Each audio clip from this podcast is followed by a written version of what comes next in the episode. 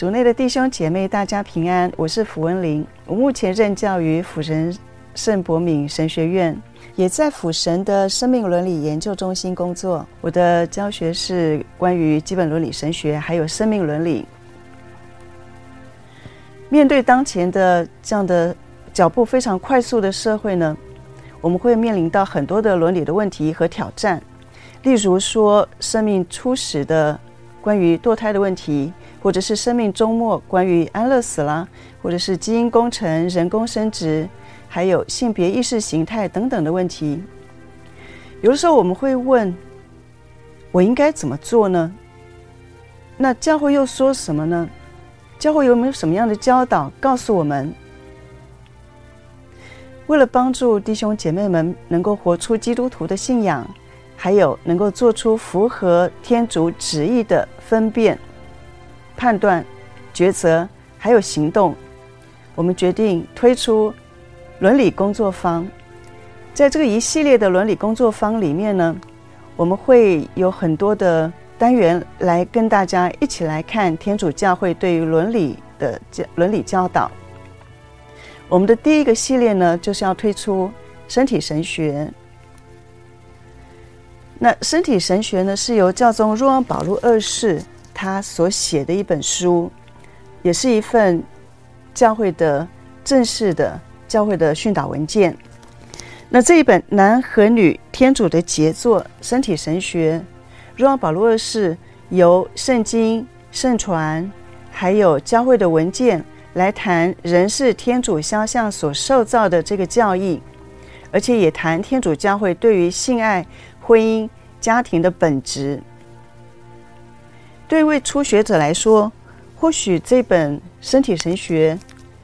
的文字上面，可能一时之间没有办法去了解它的意思。于是呢，我们希望能够借助这本身体神学入门，简述教宗若望保禄二世的性革命这本小书，来帮助我们认识若望保禄二世的身体神学。那这本身体神学入门的这本书呢，是由美国的一位神学家 Chris Christopher West，他的中文名字呢是韦基道。那韦基道呢，他在研究教宗若望保禄二世的身体神学非常的深入，他也在 YouTube 上面有一个他的 channel，这个 channel 欢迎大家可以在 YouTube 上面去搜寻他，然后去看，因为他是用身体神学来讲述我们当前面对的这些伦理的问题。那他也曾经拜见教宗若望保禄二世，和教宗也相谈甚欢。那 Christopher West，也就是韦基道，他也写了这一本身体神学的注解。好，这本书一推出就广受欢迎。那同时也有人跟韦基道说：“哇，你这本书写得真好，可是它还是很大一本，你可不可以把它浓缩精华版？”所以呢，韦基道他就写了这本精华版。身体神学入门，能够用浅显还有一些有趣的一些例子，能够帮助我们更认识教宗若望保禄二世的身体神学。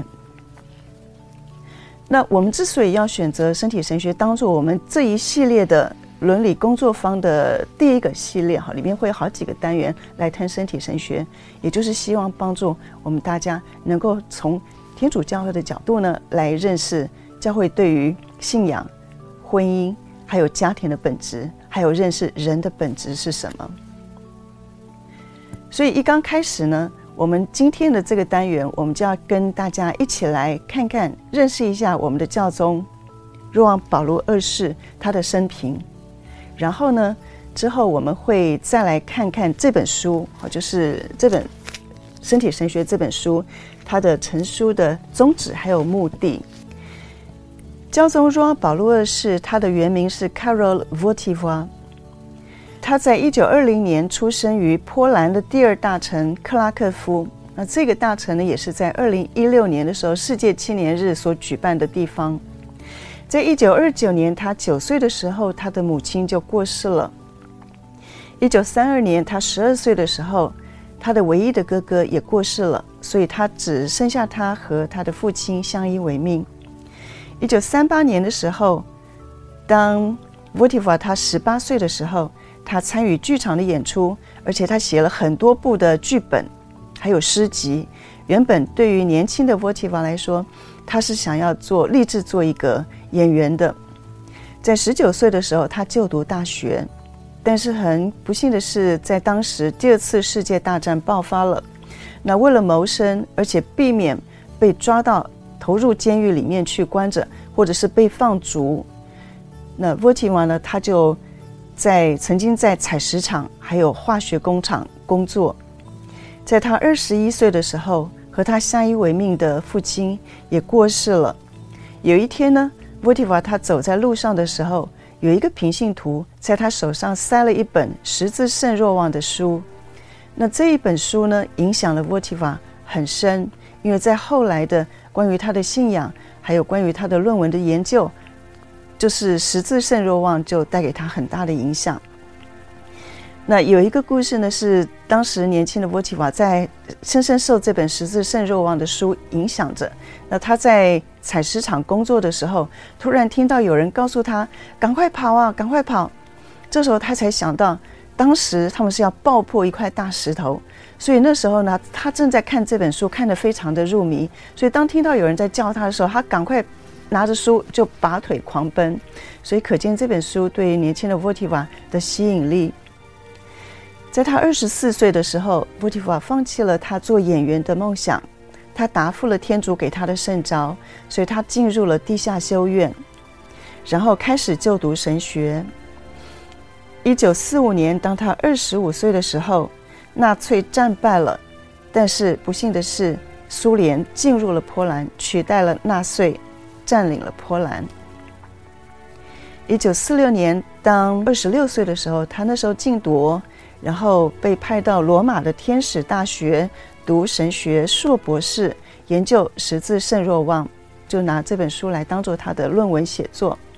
那一九四八年的时候，Votiva 神父取得了正式的神学博士的学位。他返回波兰，当时他研究的是一位现象学者 Max Scheler。一九五五年到一九七六年间，Votiva 神父任职于波兰的卢布林大学。他当时是一位伦理学和哲学的教授，发表了多篇的文章。那这些文章呢，后来收录在。Person and Community 这一本书当中，一九五八年三十八岁的时候，Votiva 神父被任命为主教。那之后两年，他出版了第一本书《Love and Responsibility》，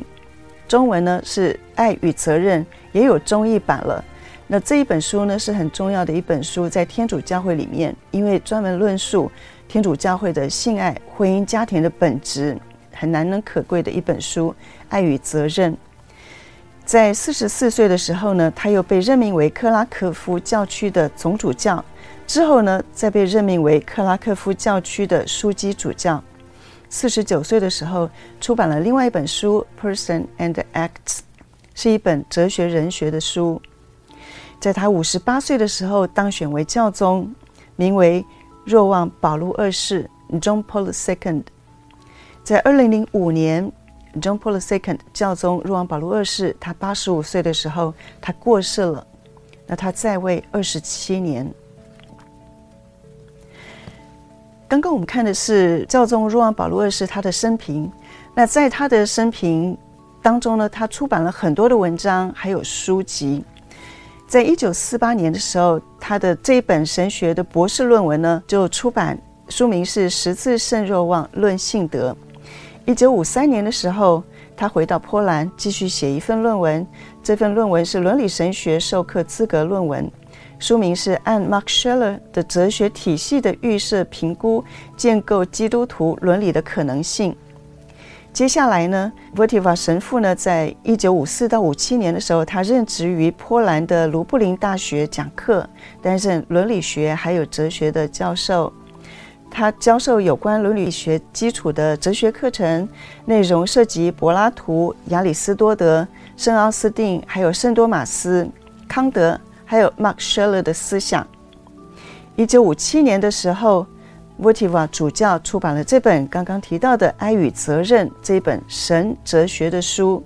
探讨有关男女之爱的综合神哲学的论述，包括讨论婚姻及其目的。一九六九年的时候，沃奇瓦枢机主教他出版了《Person and Act》这本哲学人学的书。接下来呢，一九七二年的另外一本书呢是《更新原动力》，在说明实践梵蒂冈第二届大公会议的教导。一九七六年的时候，出版了另外一本书《矛盾的标记》，要说明的是，这是一本致保禄六世及宗座府人员退行的讲道词。所以以上呢，就是跟大家也说明一下我们的教宗他在神学还有哲学上面的一些书籍还有文章。那根据一位 Carl Anderson 教授，那这位 Carl Anderson 教授他是美国华盛顿若望保禄二世婚姻家庭学院的前院长。那 Carl Anderson 教授他说到，教宗若望保禄二世呢，在就任教宗后首五年期间，为婚姻家庭定下了七个主要的参考基准。所以在一九七八年，就是若望保禄二世任命为教宗之后呢，这五年之间。他做了七件非常重要的事情。第一件事情呢，就是将身体神学作为公开接见一系列的教理讲授，时间是在一九七九年到一九八四年之间。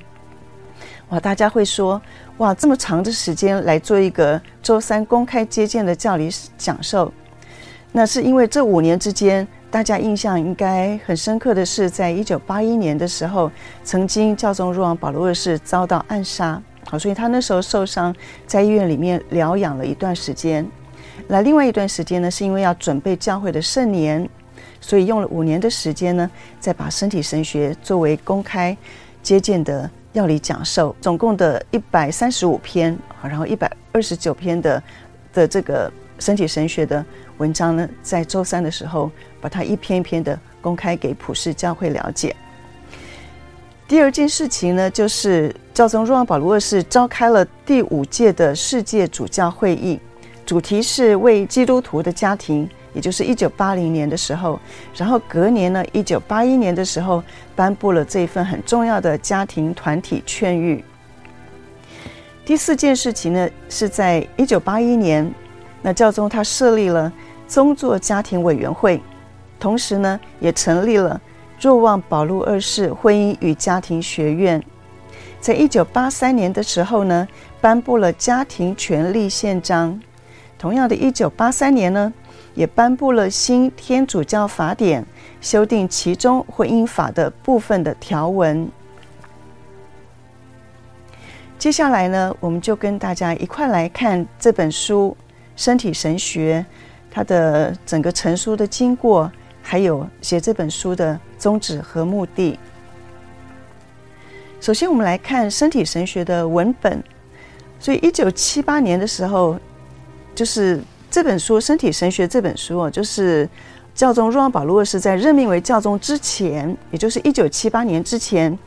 他就已经用手稿的方式把《身体神学》这本书草稿已经先写好了。然后呢，在一九七八年当选教宗之后呢，再把它翻译成意大利文，然后在周三公开接见的时候，一篇一篇的将翻译为意大利文的这个身体神学，在公开接见的时候来跟普世教会的信友们来论述它。那这本一九七八年以前就已经写的波兰文的稿件呢，书名是他造了男人和女人。所以，我们刚刚提到，一九七九年到一九八四年之间，教宗是用周三的公开接见的时间，用要理讲授的方式，把这一整本的身体神学一篇一篇的把它讲述出来。那当时已经译为意大利文，然后在公开接见讲授的时候，也是用意大利文。那公开接见讲授用意大利文讲完之后呢，再由罗马的一份《罗马观察报》来逐篇的出刊。之后呢，再由圣座集结出版，名为《若望保禄二世的教导》。在一九八五年的时候呢，意大利文的这个版本呢，就合订本问世了，书名是他造了男人和女人有关人与人之爱的药理讲授。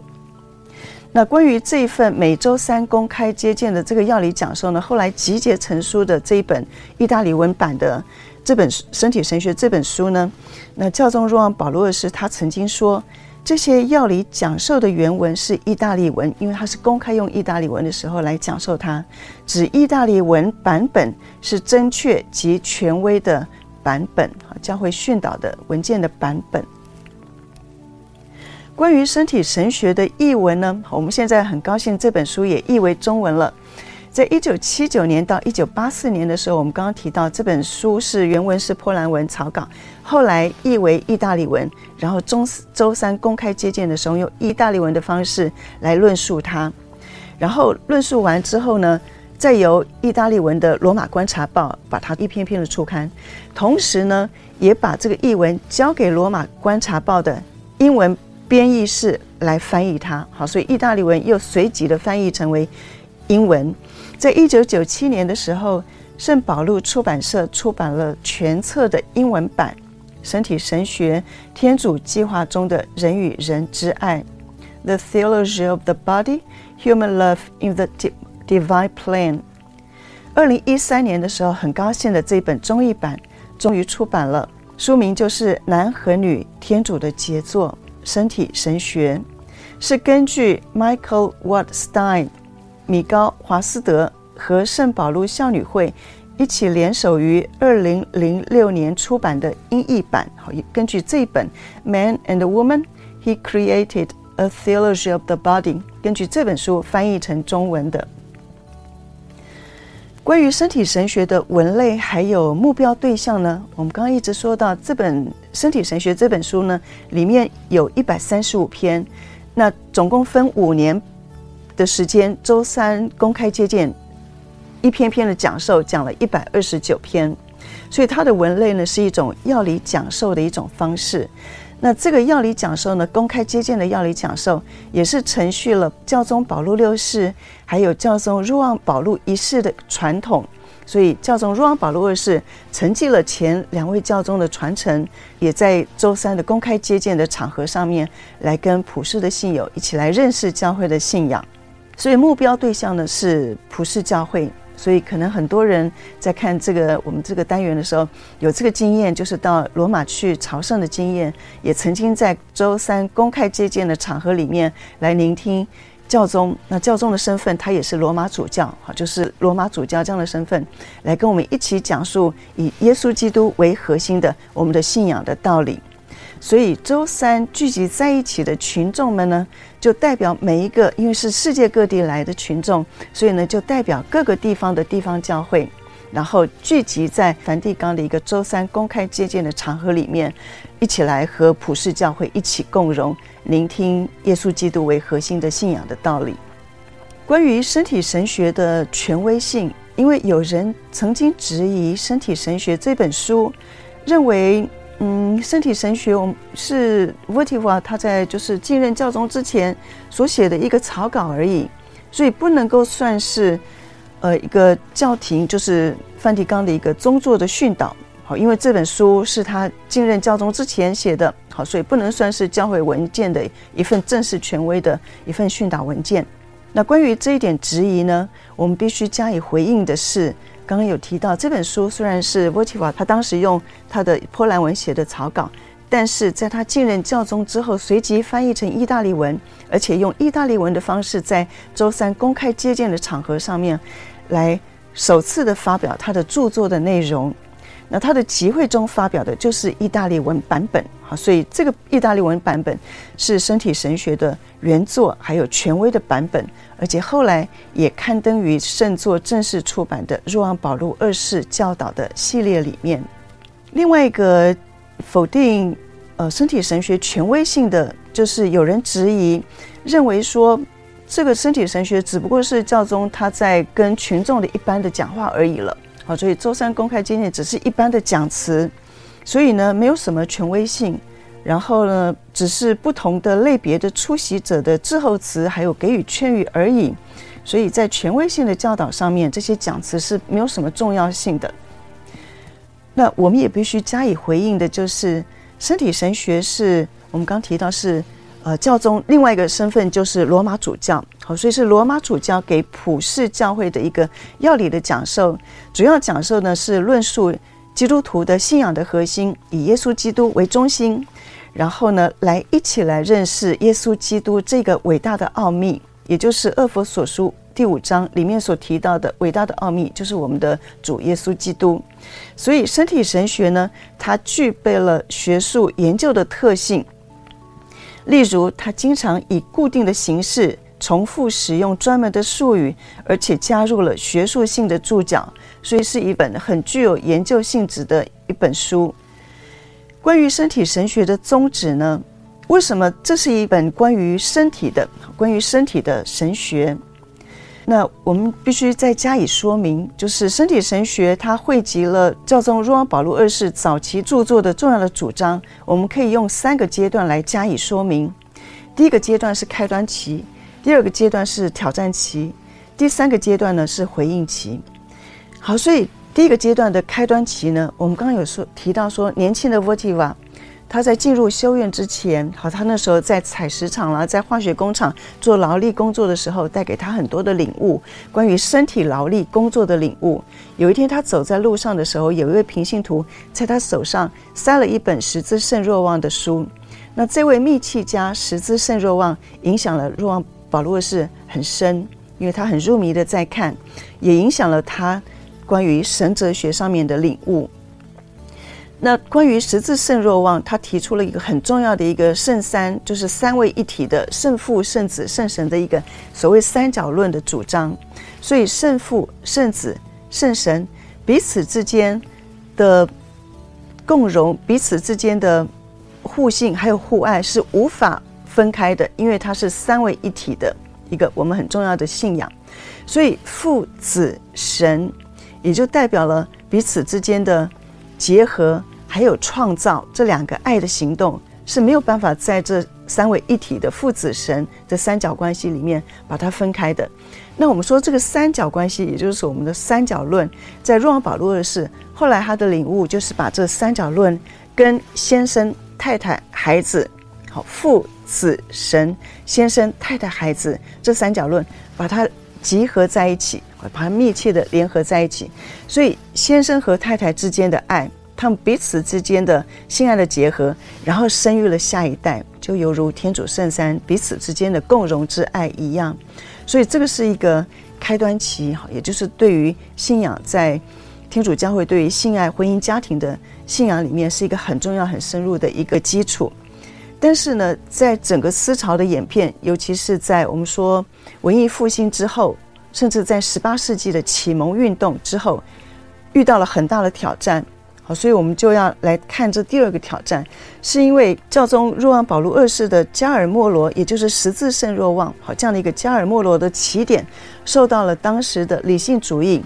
笛卡尔，还有经验主义 Francis Bacon，还有 Mark Scheler 这位现象学者等人论述的一个挑战。好，所以尤其我们说，呃，就是笛卡尔是我思故我在，我的思想就表示我存在。那至于这个感性，好，这个感官它不是重要的，我的人的悟性才是重要的。所以对于笛卡尔来说，他已经分开了灵魂、肉身，好，就是心物是把它分开的。那这个对于 Wojtyła 他要阐述的教会的，嗯，圣三，好，就是教会的圣三论和先生、太太、孩子的这样的一个三角论的密切共融的结合在一起的价值观。人的尊严是不同的，因为从我们的信仰价值来看，人呢是灵肉合一的人。但是从呃笛卡尔啦、理性主义啦，还有 Francis Bacon 啦，以至于到后来的启蒙主义，都把人心物是把它分开了。这和我们的信仰已经遥遥的不相同了。那我们说的是，对于教宗若望保禄二世来说，personalism 这样的一个位格论呢是重要的。因为整个人呢是一体的，好，是灵肉合一的一体，它不能够被分开，把灵和肉和分开。但是后来的思潮，无论是启蒙运动的，或是后来的存在主义啦、解构主义啦、后现代主义呢，都把灵肉把它分开来看，甚至要把人解开来看、解构来看。所以这些信仰都带给 Wojtyła 他当时要写身体神学的时候带来很大的挑战。所以他为什么要讲到身体？因为他要讲到身体，按照我们的信仰来看，身体是一个可见的，把不可见的恩宠。把它表现出来，好，因为我们有身体，这是可见的身体，把天主的恩宠、不可见的恩宠，透过这个身体把它表达出来。所以他为什么要写身体神学？就是要告诉我们，我们的身体就是圣神的宫殿，就是圣神的恩宠。所以我们的性爱、我们的婚姻、我们的家庭，都是要体现出天主圣三彼此之间结合，还有创造。那对于人来说，就是结合和生育这样的功能是不可以分开的，犹如三位一体的圣三无可分开，不可能不可分开一样。好，所以回应其就是刚刚提到的，教宗若望保禄二世，他回应他要维护人的本性的美善，the goodness of nature，本性的美善，因为这个本性是天主给的，所以天主在创造我们人的时候，他就给我们的这样的一个恩宠。让我们这个人是经由他的爱所创造，以后也要因为爱他而回到他的怀抱里面。所以，因为天主爱我们，创造我们，所以他不会要我们去做恶的事情，离开他。所以，我们的本性原本就有一个善的倾向。这个善的倾向呢，让我们原本生下来就会有这样的倾向于，呃，我们掉在水里，那我们会呼救，因为我们倾向于就是要生存。我们也倾向于男女之间彼此的吸引，然后在婚姻之间的性爱的结合，然后生育下一代。另外一个善的倾向呢，就是我们的理性要求真，我们的意志要求善，我们一直希望能够更好，所以我们一直有这样的一个渴望。另外一个呢，就是我们渴望一个团体的生活啊等等。所以这些善的倾向是由天主而来，然后呢，我们也要因着我们做一个善的选择，然后呢，一步一步的朝向天主。假如我们做恶的选择，做恶的事情，我们就离开天主了。我们如何再回到天主的怀抱呢？所以这是一个本性的美善。所以呢，天主创造了我们，他在我们本性上面就给我们这样的一个善的倾向，让我们能够透过这些回应这个本性的美善，也能够透过我们的行为选择善的行为，不要选择恶的行为，因为选择善的行为是。天主他愿意的，他所喜悦的，我们才能最后呢，在永生的时候跟天主结合。我们做了恶的行为的时候，我们就远离了天主，因为天主他不喜欢我们做恶的事情，所以这个恶的事情本身就会带领我们远离天主，没有办法跟他结合。所以这个本性的美善，包括支持圣三是位格意义的典范呢，能够帮助我们引导我们，能够进一步透过这个善的善行。回应天主给我们这样的一个美善，然后最后能够跟天主的永生彼此的互相的结合。那另外一个为什么要特指身体神学的意义呢？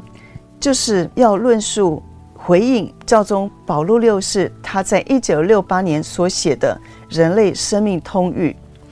在《Theology of the Body》就是身体神学这本书里面一百三十三篇第三节。若望保禄二世他提到，